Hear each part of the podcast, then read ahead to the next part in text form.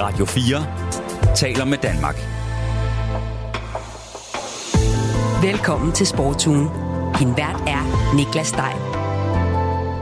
Ja, og du skal nemlig have et uh, velkommen ombord i Sportsugen, der i dag skal handle næsten udelukkende om ugens helt store danske sportsnyhed, og det er selvfølgelig det her. Fra dags dato, jamen der er ejeren af FC Midtjylland og majoritetsejeren, for vi er også en masse små ejere, men øh, over 95% ejerskab, der er Hartland øh, ejer af FC Midtjylland. For FC Midtjylland er blevet købt af intet mindre end Danmarks rigeste mand, Anders Holt Poulsen. Og det opkøb skal vi hele vejen rundt om, for jeg var med på præsentationen, der jo også bød på annonceringen af en portugisisk søsterklub og et kommende kvindefodboldhold under FCM-logoet. Når du er færdig med den her time Sportsradio, så tør jeg godt love, at du forstår omstændighederne, perspektiverne og detaljerne i det her opkøb noget bedre, for det her det er et grundigt forsøg på at komme helt til bunds i det, som jeg har gjort klar til dig. Men der er også stadig en øh, række ubesvarede spørgsmål, og dem skal vi også adressere. Jeg sagde jo indledningsvis, at det næsten udelukkende skal handle om FCM-ejerskabet, men altså kun næsten, for i slutningen af timen, ja, der får du også et interview med ultraløber Christina Skov Madsen, som jeg faktisk godt tør sige er meget svært ikke at blive fascineret af. Vi skal nemlig med Christina gennem 200 km bjergrigt landskab i Centralasien. Så hæng på, det er sådan her sportsugen kan skrues sammen, og sådan programmet lyder de kommende godt og vel 55 minutter. Jeg er din vært, jeg hedder Niklas Stein. Velkommen til. Du lytter til Sportsugen på Radio 4. Når vi har indkaldt jer til møde i dag, eller indkaldt jer til pressemøde og sagt, at vi gerne vil mødes med jer, så er det jo de tre store ting, vi gerne vil løfte sløret for. Tre store ting, som vi tror på kommer til at løfte Midtjylland til næste niveau. Det ene er, at øh, Hartland øh, med Anders Holk i spidsen og Lise har besluttet øh, sammen med Maggio, at nu var tiden kommet til, at Anders og Hartland skulle købe aktiemajoriteten i FC Midtjylland. Så de er blevet enige om, at fra dags dato, jamen der er ejeren af FC Midtjylland og majoritetsejeren, for vi er også en masse små ejer, men øh, over 95% ejerskab, der er Hartland øh, ejer af FC Midtjylland. Ja, FC Midtjylland er altså på nye hænder, og de er danske. Siden 2014 der har klubben været ejet af britiske Matthew Benham, og det er jo ham, der hentydes til her, øh, da der blev søgt, sagt Matthew. Og han ernærede sig oprindeligt ved at spille på fodboldkampe og kastede sig siden over dataanalyse i fodboldens verden. Og det er altså den tidligere ejer Matthew Benham. Men nu er det så en dansk rigmand med et tøjimperie, der sidder på aktierne i FC Midtjylland.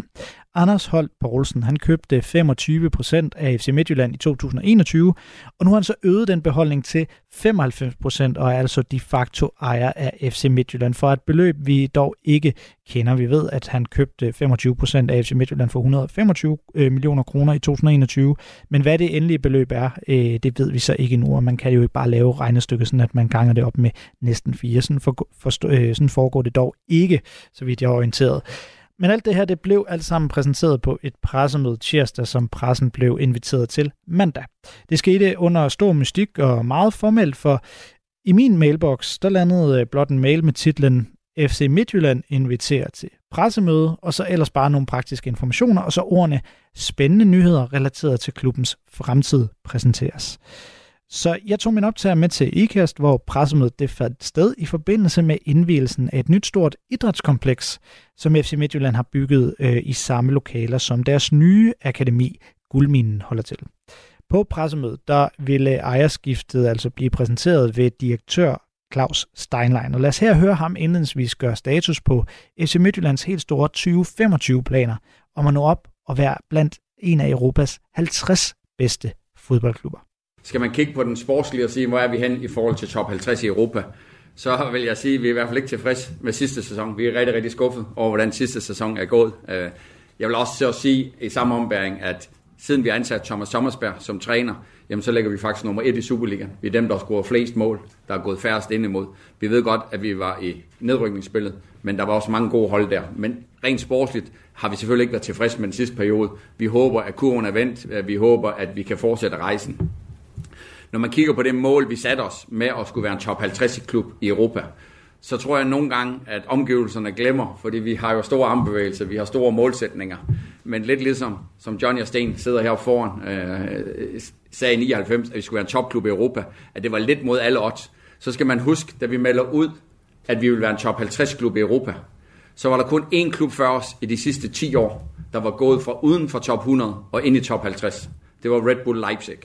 Så det, at vi har sat en målsætning, der er så ambitiøs, at vi skulle være den næste klub, der gjorde det, og nu er rykket os fra nummer 112 til nummer 60, så vi mangler et gruppespil endnu, så kommer vi ind i top 50. Så kommer vi altså ind i et meget, meget fint eksklusivt selskab, hvor vi er en af de få klubber, der er gået for uden for top 100 og ind i top 50. Det tror jeg nogle gange, at man glemmer, hvor ambitiøse mål det er, vi sætter. Øh, og vi er ikke i mål endnu. Vi skal stadigvæk gå det sidste stykke, men vi er i hvert fald kommet rigtig langt. Og, og vi er den eneste klub i Skandinavien, der de sidste tre år har været gruppespillet. Så der er jo rigtig mange ting, der er gået godt, når vi sidder og kigger på en stor overlægger i forhold til Vision 2025. Men som sagt, vi er ikke tilfredse med den sidste periode. Der skal vi forbedre. Det skal vi gøre endnu bedre. Og nu kan FC Midtjylland altså så træde et skridt op med det her nye ejerskab under Anders Holt Poulsen. Det gjorde direktøren, altså Claus Steinlein, det klart på pressemødet. Og det kommer til at betyde, at vi selvfølgelig, ligesom vi har gjort i de første næsten 25 år af vores historie, skal løfte klubben til næste niveau. Vi skal løfte klubben endnu en takt. Det har været en fantastisk rejse. Vi kan klappe os selv på skulderen. Der har været optur, der har også været nogle nedture, men nu skal vi tage næste niveau. Og det skal vi sportsligt selvfølgelig, men det skal vi også kommercielt. Det skal vi med det sociale fundament, som øh, vi har bygget op med blandt andet vores CSR-projekt. Så vi skal løfte hele klubben, og jeg vil sige, at på alle os, der elsker Midtjylland, så er, er jeg rigtig, rigtig stolt over, at sådan et ambitiøst selskab som Heartland, at de har valgt at se et potentiale i FC Midtjylland, valgt at investere i FC Midtjylland. Det er en kæmpe dag for vores klub. Når man tænker tilbage på, at vi den 2. juli 2014 sad inde på MCH Arena og præsenterede Benham øh, som ny ejer af FC Midtjylland, så må man sige, at det har været nogle fantastiske år. Det har været et privilegium at have Matthews ejerskab der er vi vokset fra at være en klub, der var lidt udfordret, til at vi er blevet en topklub. Vi er nummer 60 i Europa. Vi er blevet en topklub i Superligaen. Øh, vi kommer nu tilbage på danske hænder, men vi skal huske, at det har været en fantastisk rejse med Matjo. Øh, vi har dansk ejerskab nu, øh, men uden Matjo, så havde vi nok ikke lykkes med, eller så havde vi ikke lykkes med den her. Og Matjo, han kom med to ting. Det ene, han kom med, det var, at han investerede de første tre år øh, økonomisk i forskellige spillere i at gøre setup'et endnu bedre. Og så kom han med det, som jeg fandt ud af siden han var hele succesen, øh, det, den øh, hemmelighed, der var, det var, at han kom med smart odds data. Han kom med smart odds systemet, øh, hele big data systemet. Og der er det fedt for mig, fedt for os, at selvom at Matthew sælger sin del af aktierne, så bliver vi stadigvæk en del af smart odds og hele det know-how, der er omkring der. Fordi det har været en win-win med hele det know-how, der har været omkring big data, hvordan vi har udviklet hinanden. Og så bød præsentationen jo også på yderligere to store nyheder. Den ene, det var en ny søsterklub til FC Midtjylland. Jamen så har Hartland øh, sammen med FC Midtjylland sagt, at vi, det partnerskab, vi har haft med Brentford, hvordan kan vi fortsætte et partnerskab?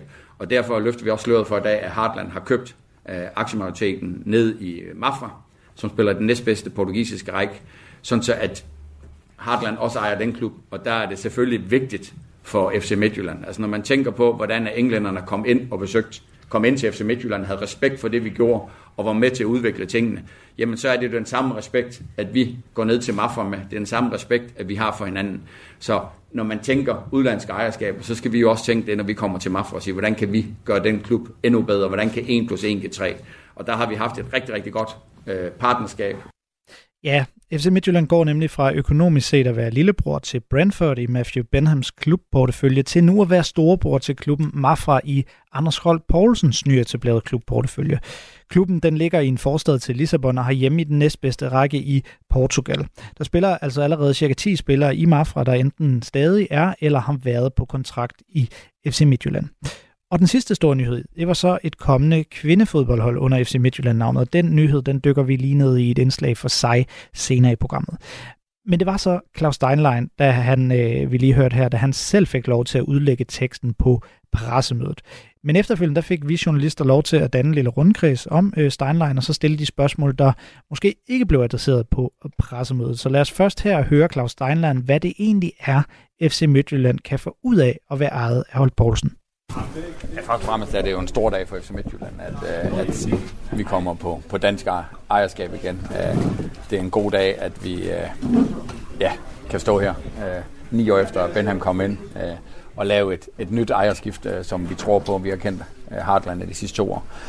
Og jeg tror, at det, der bliver vigtigst i det helt nye setup, jamen det er alt det Heartland har været dygtig til. Det er at bygge virksomheder op, det er hele infrastrukturen, det er se sammenhæng. Øh, de har et fantastisk netværk. Jeg har selv oplevet det flere gange nu, at vi ved at lave noget nede i Nigeria.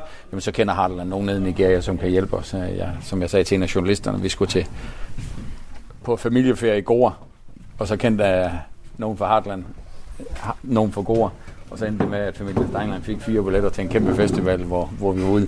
Øh, det var sådan personligt sjovt. Øh, det var verdens største teknofestival, øh, jeg blev ansat til, eller var ude på.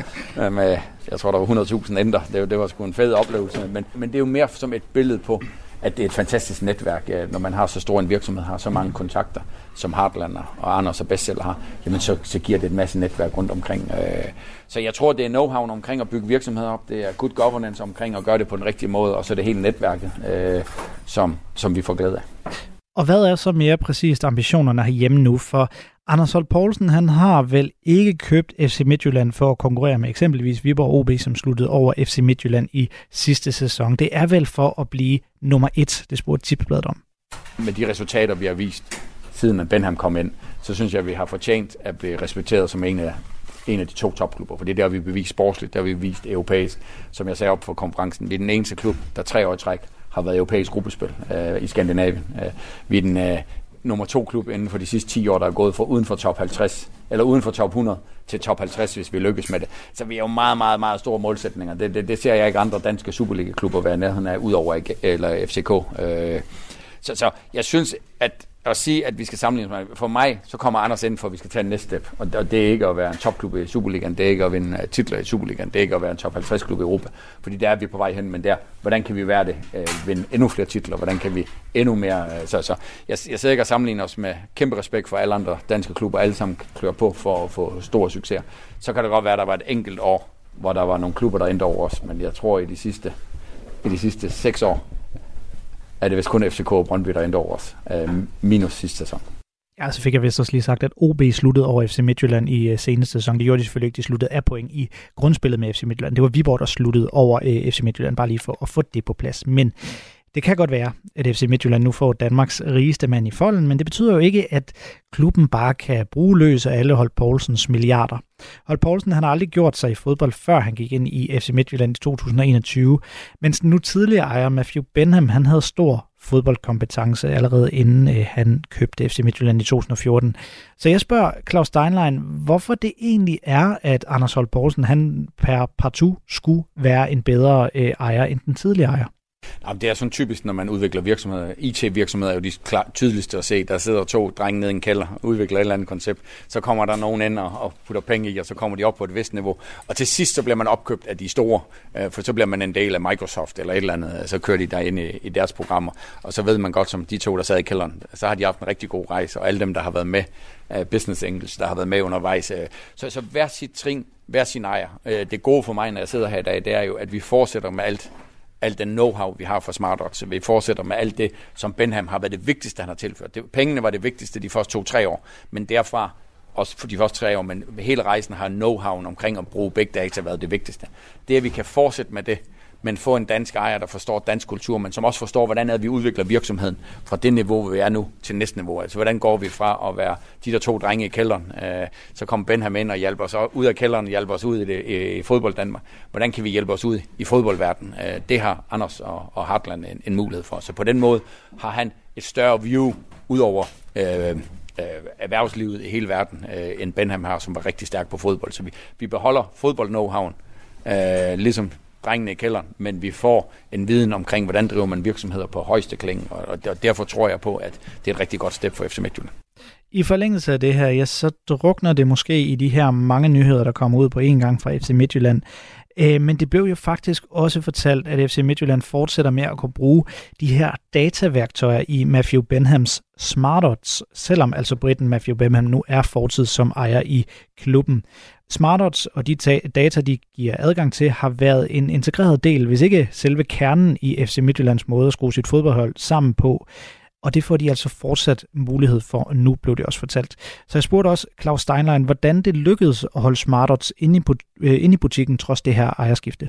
Ja, det er jo samarbejdsaftale. Øh, det, det, det er jo bare at sige, at ligesom når man køber en virksomhed, direktøren han skal blive i virksomheden fem år eller et eller andet, så, så laver man en aftale om det. Og, og Benham er jo også interesseret i det, fordi vi, Benham ved også godt, at vi har været med til at løfte Brentford, ikke sådan direkte, men med, med diskussioner. Øh, hvordan er det, man bruger data? Hvordan, vi fik noget erfaring med data her. Vi fik for eksempel noget erfaring med dødbolde. Jamen, hvordan, kunne man, hvordan kan man gribe det an? Altså en af de ting, som Benham, han har jo Benham er jo sindssygt dygtig, men en af de ting, han har fået indført en UEFA, eller en øh, dommerregel, UEFA-regel, FIFA-regel, tror jeg lige frem der. Men da vi spillede ud i Hobro for mange år siden, så scorede Jakob Poulsen to mål direkte på frisbak, fordi vi forlængede muren med vores egne spillere. Øh, det var den første. Det var Benham, der kom med den know-how uh, at forlænge muren. Nu er der blevet lavet en regel om, man skal stå en meter fra alt muligt, men der lavede vi to mål ude i Hobro. Det var Benham, der ringede med det. Så den know-how, og det vi prøvede af, det har jo gjort, at de også har ansat en dødboldstræner i Brentford, som har gjort, at de har fået bedre resultater. Så, så vi har jo lært hinanden, og derfor synes Benham også, det er fedt, at vi stadigvæk bruger smart odds og diskuterer, fordi 1 plus 1 giver 3 der, og nu får vi så også noget erfaring for portugisisk fodbold. Og netop øh, angående portugisisk fodbold, så lad os dykke ned i hele den her særlige konstruktion med den nye samarbejdsklub Mafra, der altså nu indgår under samme partnerskab, efter at øh, det seneste lille øh, års tid har været, ja, det har været sådan en dårlig bevaret hemmelighed, tror jeg godt, jeg kan kalde det, at FC Midtjylland og Mafra havde en eller anden form for samarbejde kørende. FC Midtjylland, de har gennem det seneste års tid sendt et væld af spillere til Mafra, men det har ikke været muligt at få at vide, hvad samarbejdet helt præcis gik ud på, og hvor formaliseret det nogle gange øh, muligvis var. Men nu er begge klubber altså ejet af den samme, det ved vi. Lad os høre Claus Steinlein forklare formålet med Mafra, adspurgt her af Herning Folkeblad. Nå, men hele Mafra er jo det, det samarbejde, vi havde med Brentford, øh, med, med deres B-hold, øh, med førsteholdet over. Hvordan er det, vi kan sørge for, at de unge mennesker udvikler sig endnu mere? Øh, nu har vi tre spillere lejet ud dernede, dem forventer vi skal hjem. Øh, vi har øh, solgt, jeg kan ikke huske om det er 5, 6, 7 spillere, syv, syv spillere øh, solgt dernede. Øh, og, og ligesom at vi henter André Rømer hjem efter et år, eller efter nogle år, række, så kommer han hjem. Så kan det være, at der er nogle af de syv, der kommer hjem om et år, eller tre år, eller fem år. Øh, ligesom at vi, øh, hvad hedder noget, på Tobias Anker. Øh, ham solgte vi til Vendsyssel. Øh, og det har vi så tjent penge på nu, når AGF har købt ham. Det, det er jo den fordel, vi vil godt have en endnu bedre fødekæde. Og der synes vi, at i samarbejdet, vi mangler et hul mellem u 18-19 spiller og så u 21-22 spiller. Så målet er egentlig at eje så meget som muligt og lave en forretningsklog situation, og der kan det nogle gange være en klog idé for os at sælge ind til Mafra med større videresalg og meget lille beløb, fordi det vil over tid være en bedre løsning for FC Midtjylland. Selvom det altså først er nu, vi så kender den mere præcise forbindelse mellem FC Midtjylland og Mafra, ja, så har samarbejdet et stykke tid været omdiskuteret på grund af de her mange åbenlyse transfers fra Herning til altså Lissabon-regionen, hvor Mafra ligger. Og det har været svært at finde ud af, i hvor høj grad det har været, der har været tale om deciderede transfers eller lejeaftaler. For nylig der udgav BT en artikel, hvor de gennemgik det, som de kaldte FC Midtjyllands transferfinte. Forholdsvis nye regler fra FIFA, de dikterer nemlig, at en klub højst må udleje tre spillere til et andet hold, så det er altså sikkert, at ikke alle spillere fra FC Midtjylland til Mafra, de er på udleje. Så kan Steinlein og FC Midtjylland ud fra den devise forstå, at det kan se ud som om, man omgår nogle regler? Det spurgte Tipsbladet om. Jamen altså, jeg forstår alle sammen. Nogle gange så forstår jeg ikke, at man ikke sådan lige analyserer det lidt mere og, og diskuterer lidt mere, ligesom vi sidder her og siger, jamen hvordan er det, det har været? Altså, for, jeg tror, det var sidste år eller for to år siden, der siger Svend til mig, at i 13 Superliga-klubber, det, det var dengang, der var 14 hold, fordi øh, det, altså, det er nok lidt længere siden, i 13 ud af 14 Superliga-klubber, der løb der akademispillere rundt fra FC Midtjylland. Det var spillere, som vi har investeret massivt i, og som mange klubber hentede gratis, fordi at, øh, at, at, at, ikke fra Midtjylland, men så var de et sted, og så endte de i Superligaen. I, I er ikke plads til Nej, nej, det er det. Altså, vi skal finde nogle flere steder og sende vores talenter hen, for at holde nogle flere procenter, for på den måde at, at, at sørge for, at vi har kun 11, 11 butikker, 11 udstillingsvinduer. Der ved vi, at vi skal have en 3-4 rutinerede spillere, så er vi nede på en 6-7 spillere, og så skal de være der et par år. Så vi skal have nogle flere pladser. Øh, vi synes, at der er rigtig, rigtig mange spillere, som vi har uddannet FC Midtjylland, som vi ikke har fået, hvad vi har fortjent af. Altså, når de Hammershøj spiller som profil i Superligaen, så har vi tjent 0 kroner på ham. Han var en stor profil for Randers. De sælger ham og tjener penge. Vi fik 0 kroner. Vi har sådan investeret forholdsvis mange penge i ham. Det er jo det, vi skal forsøge at sige. Alle de penge, vi investerer i vores akademi, i den her bygning, hvordan kan vi sikre os, at, at, at vi tjener penge? Og der er Diamante jo et tydeligt eksempel på, jamen det var meget godt at lege ham ud, øh, tjene, øh, jeg tror det var 13 millioner euro, vi fik for ham, 12,5 eller 13 øh, millioner euro for ham. Det er jo meget godt med, at vi leger Tobias Anker ud, øh, eller sælger Tobias Anker med, jeg tror det faktisk, det var næsten 50% videresalg, uh, og så, så køber AGF ham, og, og vi tjener lidt penge på det. Men ryger man et led længere væk, så tjener vi for lidt. Det er jo en Kasper Tengsted, øh, hvor vi tjener for lidt, fordi at ham sælger vi til Horsens med stor videresalg. De sælger ham billigt til, til Norge, og så sælger de ham rigtig, rigtig dyrt til Benfica. Det tjener vi jo ingen penge på. Så vi skal jo på en eller anden måde finde en løsning. Hvordan tjener vi lidt mere på alt det, vi investerer? Øh, og det er jo det, at øh, Red Bull har været god til, det er det, Citigroup har været god til, det er der efterhånden flere, der er. Og så er der jo nogen ejer, der kun går op i at tjene penge. Øh, og det er også det, vi har set eksempler på i Danmark, hvor, hvor, hvor det bliver sådan lige kortsigtet nok, det bliver lige øh, vildt nok, specielt til dansk kultur. Og det er jo det, vi skal sørge for, at vi ikke gør med Mafra. Men vi skal jo se, om vi kan få spillerne derned, udvikle sig selv. Øh, det kan være, at vi skal købe en enkelt hjem eller to. Øh, det, det håber jeg da, fordi det, det, så, så kan vi få nogle af de drenge, der kender vores kultur, kender vores spillestil. Øh, øh, og det er også mulighed nede i Mafra, at jamen, de skal spille lidt mere som FC Midtjylland. Det er det, Red Bull måske har været de bedste i, i hele verden. Det er at få alle til at spille ens. Det gør jo, at man kan tage en spiller fra et Red Bull-system over et andet, og så er der plug and play. Men det er jo det, vi skal se, om vi kan lære os at sige, jamen, er der en enkelt spiller, hvis vi mangler en? Uh, nu sælger vi Gustav Isaksen, havde Valdemar Andresen været lejet derude i to år eller et år, jamen så kunne det være, at vi kunne tage ham direkte hjem, i stedet for at vi skal ud og købe en dyr spiller. Så det er at holde lidt flere spillere i spil, lidt flere spillere, som vi kan tjene penge på os på sigt, og det synes jeg egentlig, altså man kan jo vælge, ligesom du siger, at kigge meget kritisk på det, man kan også vælge at sige, det er vel fair nok, at vi tjener lidt. Så man skal altså lige sætte sig ordentligt ind i det, mener Claus Steinlein og FC Midtjylland, men har de måske så solgt historien for dårligt, sådan at folk, øh, siden at folk tror noget andet, det vil BT vide? Ej, jeg, jeg siger, vi har jo holdt rimelig lav profil, øh, og det har vi jo, fordi det var i dag, vi skulle lancere det. Det var Hartland, der skulle købe den. Vi skulle have, have styr over, hvordan mekanismerne var. Øh, så, så, så det hele skulle gå op i en højere enhed, og, og så her i den sidste uge, der har der været sådan lidt der har været nogle eksperter, der åbenbart har vidst mere end mig omkring nogle ting, øh, og, og udtalt sig om nogle ting, som, som, altså, da Benham kom ind hos os, var der lidt mere ro på, på, på ejerskabet, fordi Benham som gambler, øh, mm. englænder, ind i dansk fodbold. I, I dag havde vi nok sikkert ikke for lov, men det havde jo været en katastrofe for, for FC Midtjylland, også for dansk fodbold, for vi har også givet mange europæiske point og givet mange oplevelser til, til mange folk. Så, så jeg tror, jeg tror at, at man skal have respekt for, at vi egentlig har gjort det øh, for at, at gøre både Mafra og selv rigtig meget bedre. Men synes Claus Steinlein så egentlig, at de nuværende regler om eksempelvis, at man maksimalt må udleje tre spillere til den samme klub, så er decideret urimelige? Overhovedet ikke. Altså, de skal jo gøre det, de gør for at beskytte øh, international fodbold. Og der sidder jo heldigvis nogen, som kigger på international fodbold og så siger, hvordan skal reglerne være i de forskellige lande? Hvordan skal reglerne være på, på international plan? Og, og, og, og, og ja, det, det, det bliver ved med at udvikle sig af fodbolden. Øh, og, og det gør det også her. Og der, der tror vi på, altså det er ikke så, jeg vil godt af, at, det kan, at I vil have det til, som om vi omgås reglerne. For os er det, at vi har lært sindssygt meget at have en søsterklub. Øh, vi har lært sindssygt meget i at diskutere. Vi har lært sindssygt meget i at, at udvikle sammen. Og, og det er jo mindre mere det, at vi kigger her og siger, hvordan kan vi finde en klub, vi kan udvikle sammen. Og så var der jo afslutningsvis og naturligvis en person, der glimrede ved sit fravær ved det her pressemøde og præsentation, og det var jo Anders Holm Poulsen selv. Og derfor stod særligt et spørgsmål og blafrede i vinden for, hvad er det egentlig, Holt Poulsen selv vil med at købe FC Midtjylland? Ekstrabladet spurgte øh, det også ind til det, hvorfor Holt Poulsen ikke selv øh, var til stede. De spurgte ind til, hvorfor Holt Poulsen ikke selv var til stede, øh, for at han kunne komme med sin vision og sine tanker. Men det, det, det kom Benham heller ikke med dengang, og det, det er jo den måde, at, at, at de driver virksomheder på. den måde, øh, det er meget sjældent, at ejerne af de forskellige virksomheder, det er dem, der melder målsætningen ud. Det er jo direktionsopgave, det er bestyrelsen og direktionsopgave at lave det som ejerkredsen. Og det er lige meget, om det er en fodboldklub, eller om det er en stor øh, tøjvirksomhed, eller hvad det er, jamen, så er det direktørerne, der, der melder målsætningen ud, og det er også derfor, det er Preben, Jakob og mig, der sidder der. Jamen, vi sidder med ansvaret for, for, øh, for, ja, for visionerne, for, og lægge planerne, og der, der tror jeg bare, vi skal forvente, at jamen, vi får en ejer, som, som er suveræn god for FC Midtjylland, men som pressen ikke rigtig får noget ud af. Øh, og, og det er jo træls for jeres arbejde, men jeg tror, at det giver den ro og den stabilitet og den styrke. Det synes jeg måske har været en af de allerstørste, for, oh, undskyld, en af de allerstørste fordele ved Benhams øh, indtog, det er, at han har været stille øh, øh, ekstern, men virkelig pusher os internt og komme med gode idéer og nye udviklingsmuligheder. Ja, sådan lød det altså på øh, præsentationen af det her nye ejerskab, hvor øh, det altså blev præsenteret, at øh, Britten Matthew Benham ikke ejer FC Midtjylland mere. Det gør i stedet Danmarks rigeste mand, Anders Holt Poulsen. Det var sådan, det lød på selve præsentationen. Du lytter til Radio 4. Men vi skal lige blive ved historien. Vi træder i stedet for øh, et skridt væk fra IKAST, et skridt tilbage fra pressemødet, zoomer ud og får et økonomisk perspektiv på ejerskabet.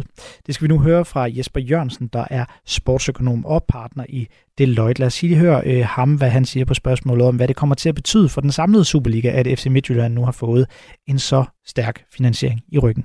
Jamen, først og fremmest er det FC, øh, i sagens natur FC Midtjylland, der kommer til at nyde godt af det her. Øh, men det er jo øh, helt super fantastisk. Øh, det først giver det FC Midtjylland øh, mulighed for at tage et, et step endnu længere op i, i øh, noget deres ambitioner om at, at, at, at gøre sig godt i selvfølgelig først og fremmest Superliga, men også på europæisk plan.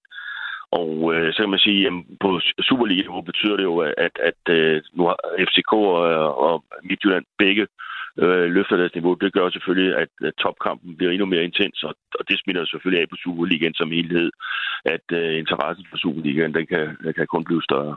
Men hvad kommer opkøbet så ind til at betyde specifikt for FC Midtjylland, at deres ejer jo nu er rigere? Det er helt sikkert, at, at, at nu er det ikke fordi, jeg tror, at uh, Anders Holt Poul skriver bare banko ud, men, men han har jo købt sig ind for, ikke, at der skal ske noget i Midtjylland. Og det er helt klart, at, at de kommer til at selvfølgelig investere på spillersiden, de kommer til at investere givet på, på det kommercielle og blive endnu bedre til at få øh, skabe øh, sponsorindtægter og hvad det ellers skal være.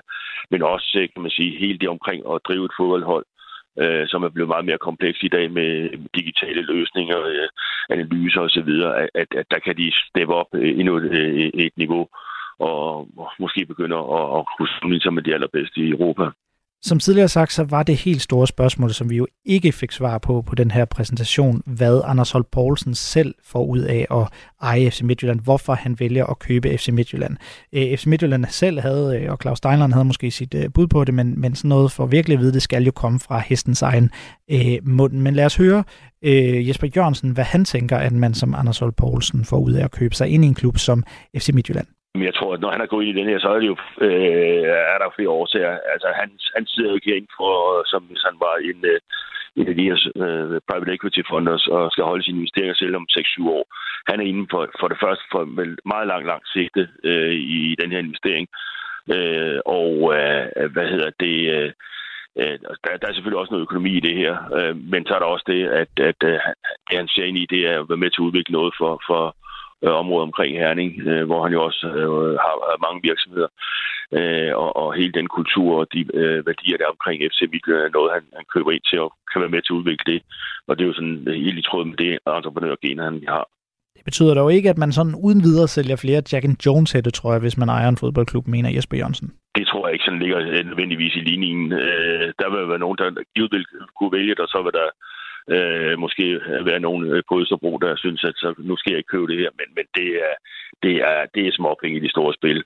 Øh, det, øh, når Hartland går ind i de investeringer, så, så er det ikke øh, det, der er, er, er top of mind. Det, det er, at man kigger både på det sociale, på øh, det her udviklingsmæssigt, øh, der er, at man har de rette værdier, og det vil det også, det han har brugt de sidste to år til at finde ud af, om det her det var den rette investering, om det var noget, han ville. Øh, så så øh, dermed tror jeg faktisk, der er skabt et ret robust grundlag under FC Midtjylland.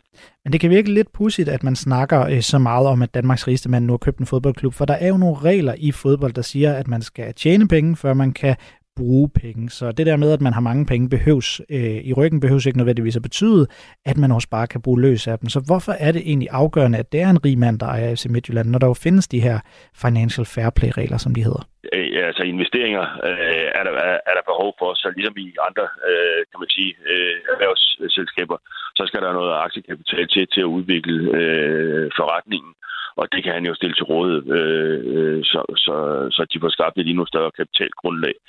Øh, det er jo ikke sådan, at, at, at øh, de bare kommer ud og brænder øh, flere hundrede millioner af, han har sagt, på købet spillere, og dermed kommer i problemer med, med financial fair play-reglerne. Det, det, det skal de nok få til at hænge sammen, og i øvrigt så har FC Midtjylland de senere år øh, trods alt også været en overskudsgivende forretning.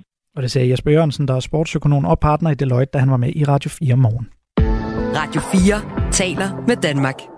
Og så skal vi runde det sidste store element af FC Midtjyllands nyheder af, nemlig kvindefodboldholdet. For på præsentationen der blev det også lagt frem, at FC Midtjylland stifter et kvindefodboldhold, og de håber at kunne spille den første kamp den 1. juli næste år.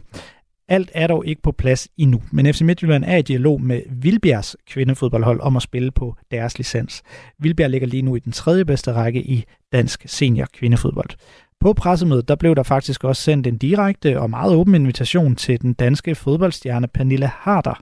Hun er nemlig opvokset i området, faktisk kun halvanden kilometer fra, hvor pressemødet fandt sted, og hun har tidligere interviews presset på for, at store danske klubber kom ind i kampen, særligt FC Midtjylland, som hun selv har været en del af, da hun som pigespiller spillede med drengene på FC Midtjyllands Akademi.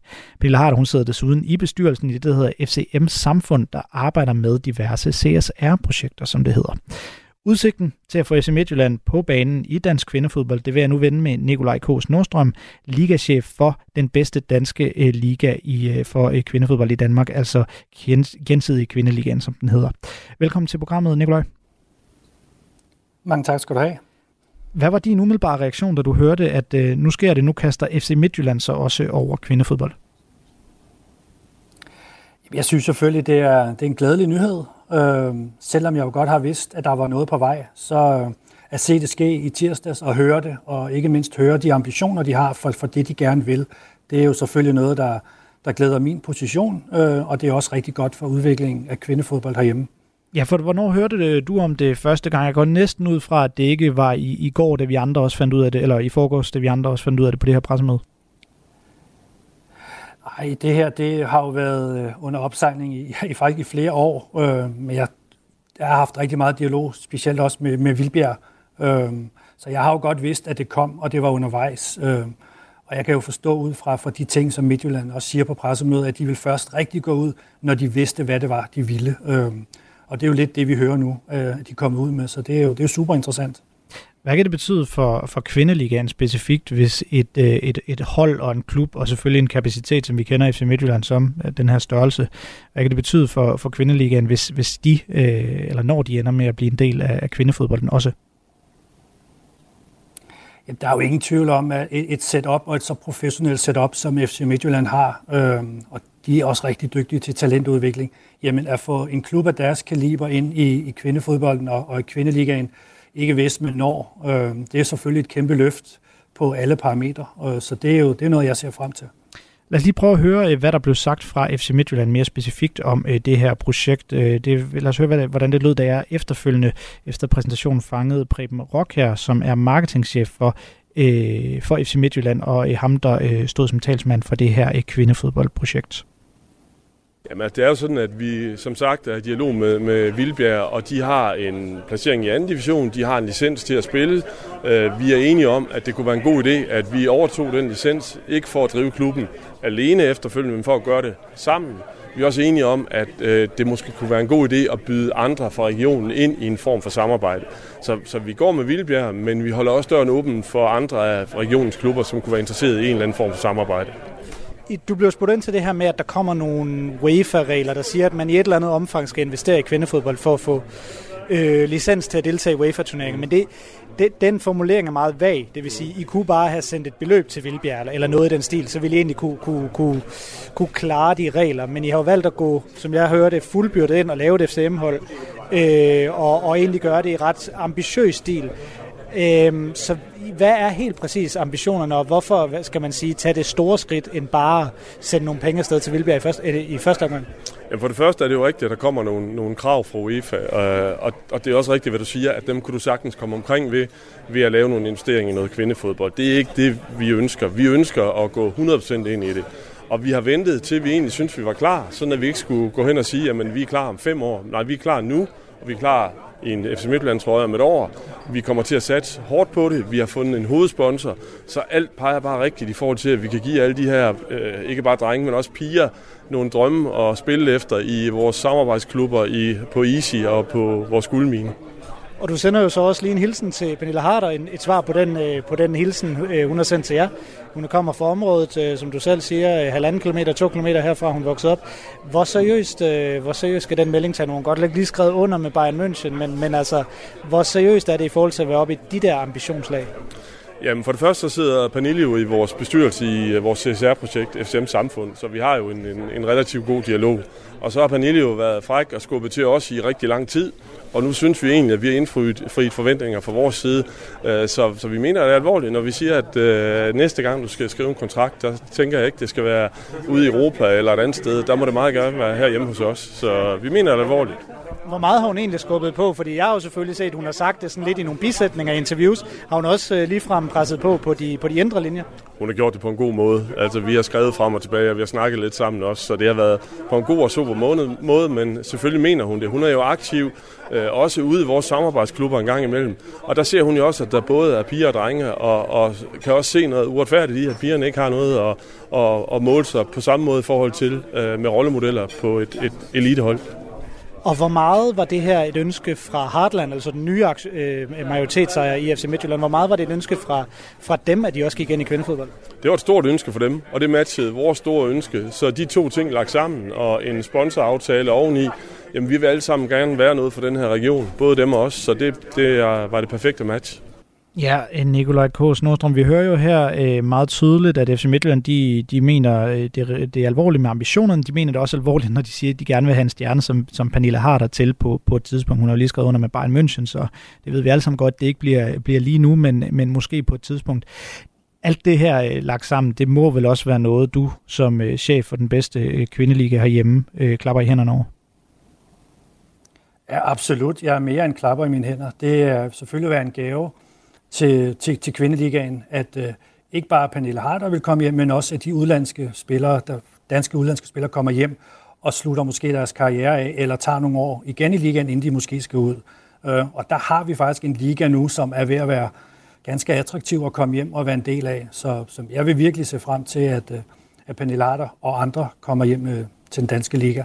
Nu hører vi jo meget åbent Midtjylland sige, at de stiler mod Vilbjerg øh, og deres licens. Det er en dialog, de har, har gang i nu. Vilbjerg ligger i den tredje bedste række Øh, jeg, jeg skal ikke kunne sige, om de er favoritter til at rykke op, men, men når FC Midtjylland så gerne vil spille den første kamp med et kvindehold 1. juli næste år, så kan det jo maksimalt blive i den næste bedste øh, række. Øh, sådan med, med dine erfaringer, hvor, hvor, hvor hurtigt kan man få sådan et, et projekt op at stå, og, og få det så at sige ordentligt op at stå, så, øh, så der er nogle ambitioner, som, øh, som ikke først kan ligge 10 år ude i fremtiden? Altså, jeg vil sige, med, med det kendskab, jeg har til FC Midtjylland og deres meget, meget professionelle setup, kombineret med, at Vilbjerg er en etableret pige-kvindeklub, som har rigtig meget erfaring med netop det område, superfaciliteter, så vil de helt klart være nogle af dem, der vil kunne øh, gå, gå rigtig hurtigt op, fordi de har erfaringerne og musklerne øh, til at kunne gøre det. Tusind tak, fordi du har tid til at være med i programmet i dag, Nikolaj K. Nordstrøm. Altid velkommen. Som altså er chef for den danske kvindeliga. Jeg kan lige øh, afslutningsvis notere, at jeg selvfølgelig også meget gerne vil have spurgt Pernille Harder om, øh, hvad hun tænker om, at FC Midtjylland endelig får et kvindefodboldhold, og om hun kunne se sig selv være en del af det på et tidspunkt. Men det var desværre ikke muligt lige at få et interview med hende. Hun er nemlig på ferie. Det skulle hun have lov til efter VM. Radio 4 taler med Danmark. Nå, her til sidst, der skal det handle om ekstremsport, og det skal det af den helt ekstreme slags. I forrige uge, der gennemførte den danske ultraløber Christina Skov Madsen løbet Mountain Ultra, der byder på 200 km gennem bjergene i det centralasiatiske land Kirgisistan. Og ikke nok med, at hun gennemførte, ja, Christina Skov Madsen, hun blev også den hurtigste kvinde og fik en samlet tredjeplads på tværs af kønskategorierne. Løbet, af, øhm, I løbet af det sidste, løbet var det sidste, hun manglede for at have gennemført de fire store ultraløb, der også har taget hende til Amazonas, Namibia og Lapland. Jeg snakkede tidligere øh, på øh, ugen med Christina Skov Madsen, der er hjemvendt fra Kirgisistan for at høre til løbet, og behovet for at løbe de her distancer, som man jo nærmest ikke troede var muligt. Og først og fremmest selvfølgelig, hvordan det var at komme i mål i Kirgisistan. Puha, det var på den ene side øh, en kæmpe lettelse, fordi jeg synes virkelig, at jeg mødte nogle udfordringer undervejs, og, og på den anden side, så kommer der jo sådan en følelsesregister af, af glæde, stolthed, tilfredshed, samtidig med, at jeg er lykkelig over, at det er overstået, fordi det var virkelig en hård, en, en hård oplevelse. Øh, så samsurium med alle mulige følelser, der stikker i hver sin retning, men det er, det er jo altid med et smil på læben. Nu har du løbet øh, del af de her Beyond the Ultimate øh, løb øh, og gennemført de her fire store øh, ekstrem- eller ultraløb.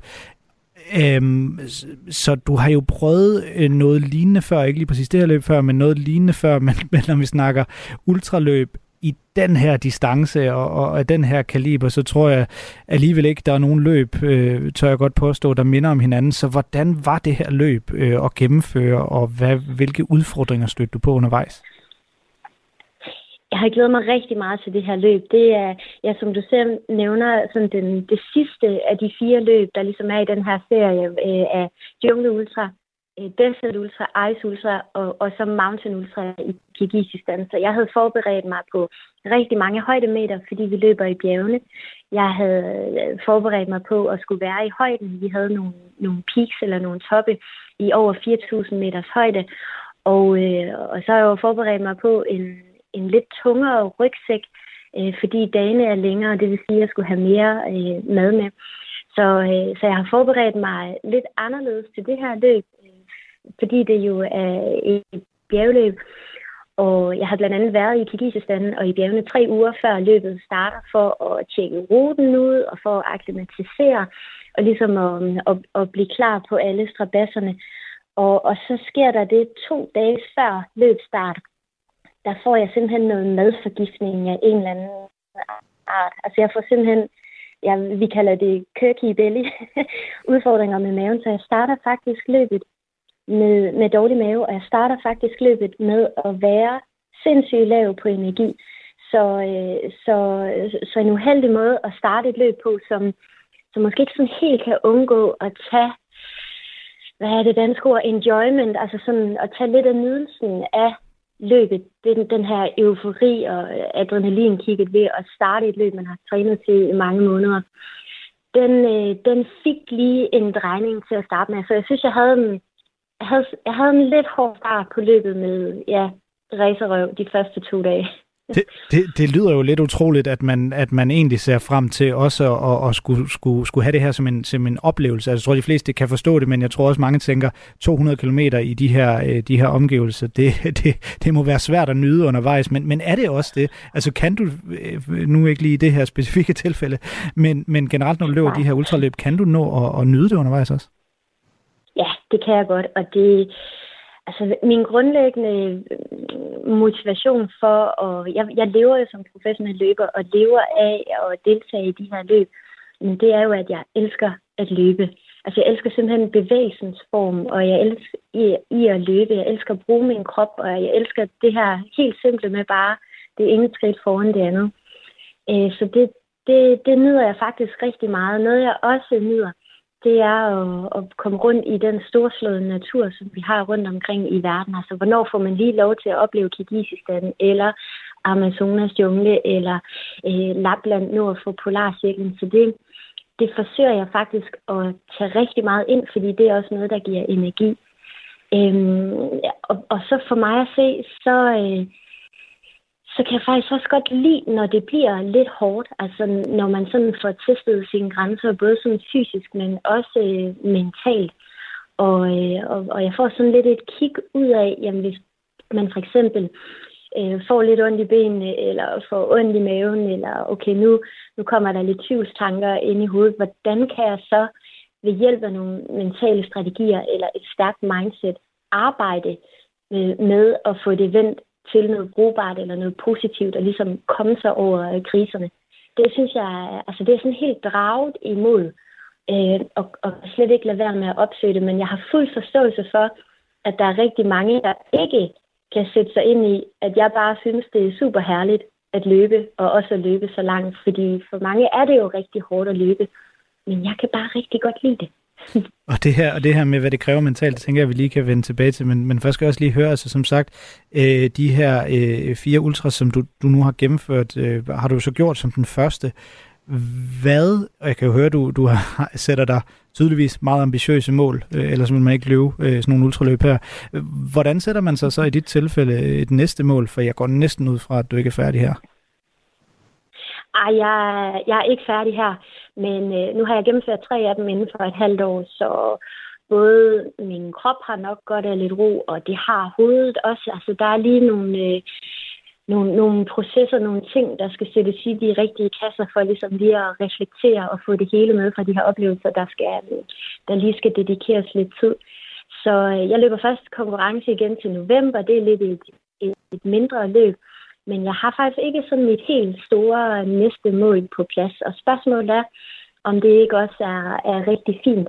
Øh, jeg tror, faren i det her kan godt være, at, at man sådan springer fra det ene, og så hurtigt videre til det andet, og så hurtigt videre til det tredje, uden måske lige sådan at dvæle lidt og lige stikke fingeren i jorden, og hvad fik jeg egentlig ud af det her, og hvad har jeg egentlig øh, lyst til? Det er, det er super nemt og meget tillokkende at sætte sig ned og kigge på, når okay, næste gang, hvordan kan jeg løbe endnu længere eller endnu mere ekstremt. Men det er virkelig vigtigt for mig også at have lysten til det, og ikke bare blive draget af, okay, vildere og vildere, højere og længere. Øh, så det er sådan en proces, jeg går ind i nu her, hvor jeg lige skal fordøje særligt kirgisisk men også fordøje det her med, nu har jeg gennemført alle fire af dem her, og ja, er den første til at vinde alle fire, og den første til at gennemføre det. Altså, jeg kan jo godt sidde her og sige det, men jeg ved ikke, om, jeg sådan, om det har bundfaldet sig helt, om jeg virkelig har forstået, hvad det er, jeg har gjort. Så det, det skal jeg lige øh, dedikere lidt tid til. Det er jo heller ikke engang i to uger øh, siden, du, du nåede i mål i Kirgisistan, så det, øh, det tror jeg er nemt at forstå, at det lige skal bundfælde sig. Og som sagt, altså bjergene der i Kirgisistan, og du nævner Amazonas-junglen, du har også løbet gennem Namibias ørken, øh, og så det kolde landskab i, i, i Lapland. Øh, hvad, hvad har egentlig været flottest, øh, den, den største oplevelse sådan på, på, øh, på den der oplevelsesfront øh, med landskaberne? Puh, altså de, de er svære at sammenligne, fordi de er så forskelligartede. Men øh, jeg synes, Amazonas jungle, som jo så var mit første etabeløb, øh, det, det satte virkelig øh, et præg på mig og gjorde et rigtig stort indtryk på mig. Sådan, at, at opleve Amazonas jungle indenfra, den høje luftfugtighed, de her ja, sindssygt flotte farver, der er i junglen. Altså, den grønne farve er lige lidt mere grøn, når man står i Amazonas jungle. Og, og de farver, der er allerflottest og skinner allermest igennem, det er jo som regel også det, der er allerfarligst. Øh, og så var der jo alle de her dyr, som jeg godt nok ikke så så, mange, øh, så meget til, men jeg kunne helt klart fornemme, at de var der. Altså, så, så junglen øh, gjorde et ret stort indtryk på mig i forhold til, hvor storslået vores natur er, og, og, og, hvor, og hvor lille altså en brik jeg egentlig er i, i hele naturen. Øh, og det, det kan jeg godt blive sådan lidt småsentimental og, og yderst taknemmelig over at, at få lov til at opleve. Så junglen har en stor plads i mit hjerte. Men jeg vil sige, de kirgisiske bjerge, altså hold da op på, når man kigger til højre, så ligner det alberne. Når man kigger til venstre, så ligner det Himalaya i Nepal. Og lige ud, der er der sådan snart af dolomitterne, og så kan man også se sådan lidt rødlig ørken, Mars-agtig, Altså, det var storslået storslået, så altså, det, det er næsten ikke til at rumme. Det, og det er nemlig det her med, øh, med, med, med sindet og hvad hedder det, mentaliteten osv., så jeg også godt kunne tænke mig at høre lidt, øh, lidt omkring, fordi uh, du har jo blandt andet, Christina, medvirket i en, i en længere artikel i Weekendavisen i, i foråret, øh, som fortalte om, om, om det her, som jeg synes er meget interessant med, at, at, at selvfølgelig er, er, er mænd øh, og mandekroppen bygget mere eksplosivt, eller til at løbe mere eksplosivt end, end kvindekroppen. Det er derfor, at, at mænd kan løbe hurtigere på 100 meter distancen og kortere distancer. Øh, også lidt længere distancer, når man når op på hvad hedder det, halvmarathon, maraton osv. Men når man begynder at nå op på de her meget, meget ekstreme øh, distancer, som du løber, jamen, så begynder den her øh, forskel mellem øh, kvinder og, og, og mænd at udløb, øh, udligne sig på et eller andet tidspunkt i teorien, jamen så, øh, så udligner den sig helt, og, og tipper måske endda over til, til kvindernes øh, fordel. Og, øh, og, og i den her artikel, der, øh, der bliver det blandt andet dokumenteret, at det har meget at gøre med øh, det mentale, øh, og det er også det, du medvirker i artiklen øh, om, om, omkring. Altså, hvad er det ved, ved, hvad er det ved dig og din øh, mentalitet, der gør, at du er en god ultraløber? uh, det, er, det, er et, det er et meget stort spørgsmål. Øhm, jeg, altså for det første, så tror jeg faktisk ikke, at jeg har et særligt stort sådan, fysiologisk talent for at løbe. Nu, I kan ikke se det her, men jeg har omkring Sønderjyllands korteste ben, og der er aldrig nogen, der har kigget på mig, og, og uden at vide, hvem jeg er, så sagt, hey, du, du ligner da en ultraløber. Men jeg kan noget andet, og, øh, og noget af det, som jeg ved, jeg kan, og som jeg synes er rigtig spændende at arbejde med, det er det her mindset. Og, og særligt arbejde med, hvordan kan jeg hjemmefra øh, putte nogle mentale strategier ned i min, øh, i min virtuelle værktøjskasse, som jeg så tager med og, og prøver at gøre brug af. Særligt når tingene ikke lige går som forventet. Og, øh, og et, et eksempel, jeg har brugt øh, en del er, for eksempel da jeg løb mit, mit første etabeløb i junglen, hvor jeg på anden etape øh, simpelthen misser et usving ude midt i junglen, og jeg, jeg løber videre uden at vide, at jeg, øh, at jeg ikke er på ruten. Og pludselig der får jeg øjenkontakt med sådan en lokal landmand, der står med armene over hovedet, og så øh, råber han bare nu, nu, nu, nu, nu. Og der, der rammer det mig lige i det øjeblik, at altså, shit mand, jeg er løbet forkert. Og der vælter det bare ind over med frustrerende, negative tanker, og jeg er sådan ret hurtig, ikke jeg tror meget menneskeligt, til at skyde skylden på alle de andre. Altså, hold op mand, var det en amatørorganisation, der ikke kan finde ud af at markere, så jeg kan finde vej. Så det, det er simpelthen for dårligt, at jeg skal have mine penge tilbage. Og så, så løber jeg den her sådan dårlige aura øh, med masser af negativ energi, og det er super hårdt at være i, og, og mest ærgerligt, så tager det løbeglæden fra mig. Og øh, inden junglen har sådan prøvet at arbejde med, jamen, hvordan vil jeg reagere, hvis nu det er, jeg løber forkert. Og noget, jeg sådan havde forberedt hjemmefra, det var at prøve at sammenligne den rigtig skidt situation, jeg står i nu, med hvor galt det kunne have været gået. Og sådan et trick, sådan et teknisk trick, jeg bruger, det er sådan at snakke højt med mig selv. Så jeg løber derude i jungleæderen. Jeg, jeg er sådan øh, ret pigefornærmet og egentlig ret sur på det hele fordi jeg nu har mistet øh, en, en masse god energi og løbet forkert, men jeg tvinger mig selv til at sige højt, Gud, hvor var det godt, den landmand han stod der. Ellers var jeg bare fortsat ind i junglen. Og det virker ikke lige de første par gange, men jeg får sagt det 6, 7, 8 gange og råber det sådan nærmest ud i junglen. Og så lige pludselig slår det mig. Hold da op, hvor var det godt. Han stod der, ellers var jeg jo bare fortsat derinde. Måske var jeg faret helt vildt Måske var jeg vrikket rundt på knæet. Måske var jeg blevet spist af en stor anaconda. Og da det går op for mig, hvor heldig jeg egentlig er, at jeg opdagede, at jeg løb forkert i nogenlunde tid, og faktisk være taknemmelig over, at det ikke gik værre. Det er sådan første gang løbemæssigt, at jeg forvent et ret negativt mindset til faktisk at være taknemmelig og, altså, og, øh, over ikke, at det, at det gik værre. Og bum, så var løbeglæden tilbage. Øh, og, og det er jo et eksempel på sådan en, en mental strategi, jeg har med i værktøjskassen, når det er, der sker nogle ting, der er lidt trælse. Altså, hvor galt gik det egentlig? Fordi det kunne altid have været gået værre. Og mm, det, er, det er mega spændende, synes jeg. Hvor, hvor oprinder de øh, strategier og værktøjer øh, fra? Er det noget, du har fået input til? Altså man hører tit om, om sådan nogle øh, eliteatleter øh, have alle mulige øh, tilknyttet af alt fra, øh, fra hvad hedder det, psykologer til, jamen, til, til alle mulige, der kan komme med sådan nogle input. Er det, er det noget, du har, du har fået hjælp til, eller er det simpelthen noget, der er kommet af erfaring ved at skulle løbe så langt?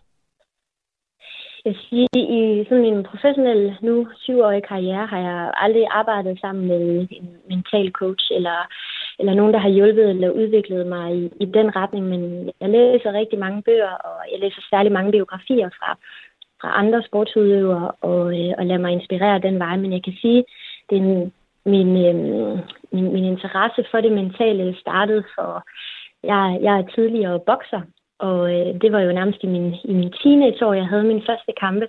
Og jeg tabte faktisk min første kampe på at være så nervøs, inden jeg gik ind i ringen.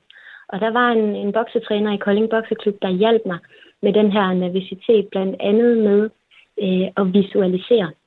Så prøv at forestille dig, at du kommer ind i den her øh, kæmpe store hal. Der er måske nogen, der buer af dig, fordi de kan ikke helt lide kvindelige bokser. Øh, går du under øh, tog nummer to og tre, eller nummer et og to, hvordan hilser du på dommeren? Og vigtigst af alt, prøv at forestille dig, hvordan øh, reagerer du, når du får et par på hovedet. Så øh, det her med at, at visualisere, det blev ligesom født i, i, i Kolding Bokseklub, og, øh, og, og det hjalp mig rigtig meget dengang. Så visualiseringen, altså det her med at forestille sig nogle situationer, som man kan havne i, øh, og, og ligesom lægge mulighederne op hjemmefra og tage nogle beslutninger hjemmefra, det er, det er noget, der virkelig fungerer for mig i, øh, i løbeverdenen også. Nu, nu, nu nævner du Kolding, øh, du, du er derfra. Øh, jeg ved ikke, bor, bor, bor du også øh, stadig i Kolding? Ja, det gør jeg. Ja, øhm, og, og du nævner det her med også lige at, at afklimatisere, også at komme hjem og, og, og, og ligesom fortælle sig selv, at nu har man gjort det her. Øh, du har gjort det her, gennemført de, tre, de fire ultraløb, øh, og senest i Kirgisistan. Øhm, er der, er der noget i forhold til, til, til trygheden i øh, ikke at bo i en af de største byer i Danmark, og bo, øh, bo der, hvor du kommer fra, og, og, og hvordan Kolding er i, i forhold til det? Eller er det overtænkt det? Mm, ja, det, det har jeg aldrig sådan rigtig tænkt på. Jeg bor her, hvor min familie er. Og ja, jeg er født og opvokset i Kolding. Jeg har boet lidt i udlandet. Jeg har læst i København. Men øh, har egentlig altid vendt tilbage til Kolding, fordi det er, det er ligesom her, jeg har det godt, og det er her mine venner og mine nærmeste er. Så øh, jeg tror aldrig lige, jeg har tænkt det i andre rammer.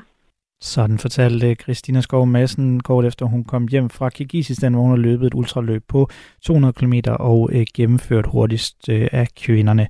Og det var sådan, sportsugen lød i den her uge. Jeg er tilbage med en ny omgang sportsugen på næste torsdag, samme tid, samme sted, kl. 13-14 på Radio 4. Du kan også altid høre sportsugen på podcast, der hvor du finder din podcast. Nu er der Du har lyttet til en podcast fra Radio 4. Find flere episoder i vores app, eller der, hvor du lytter til podcast.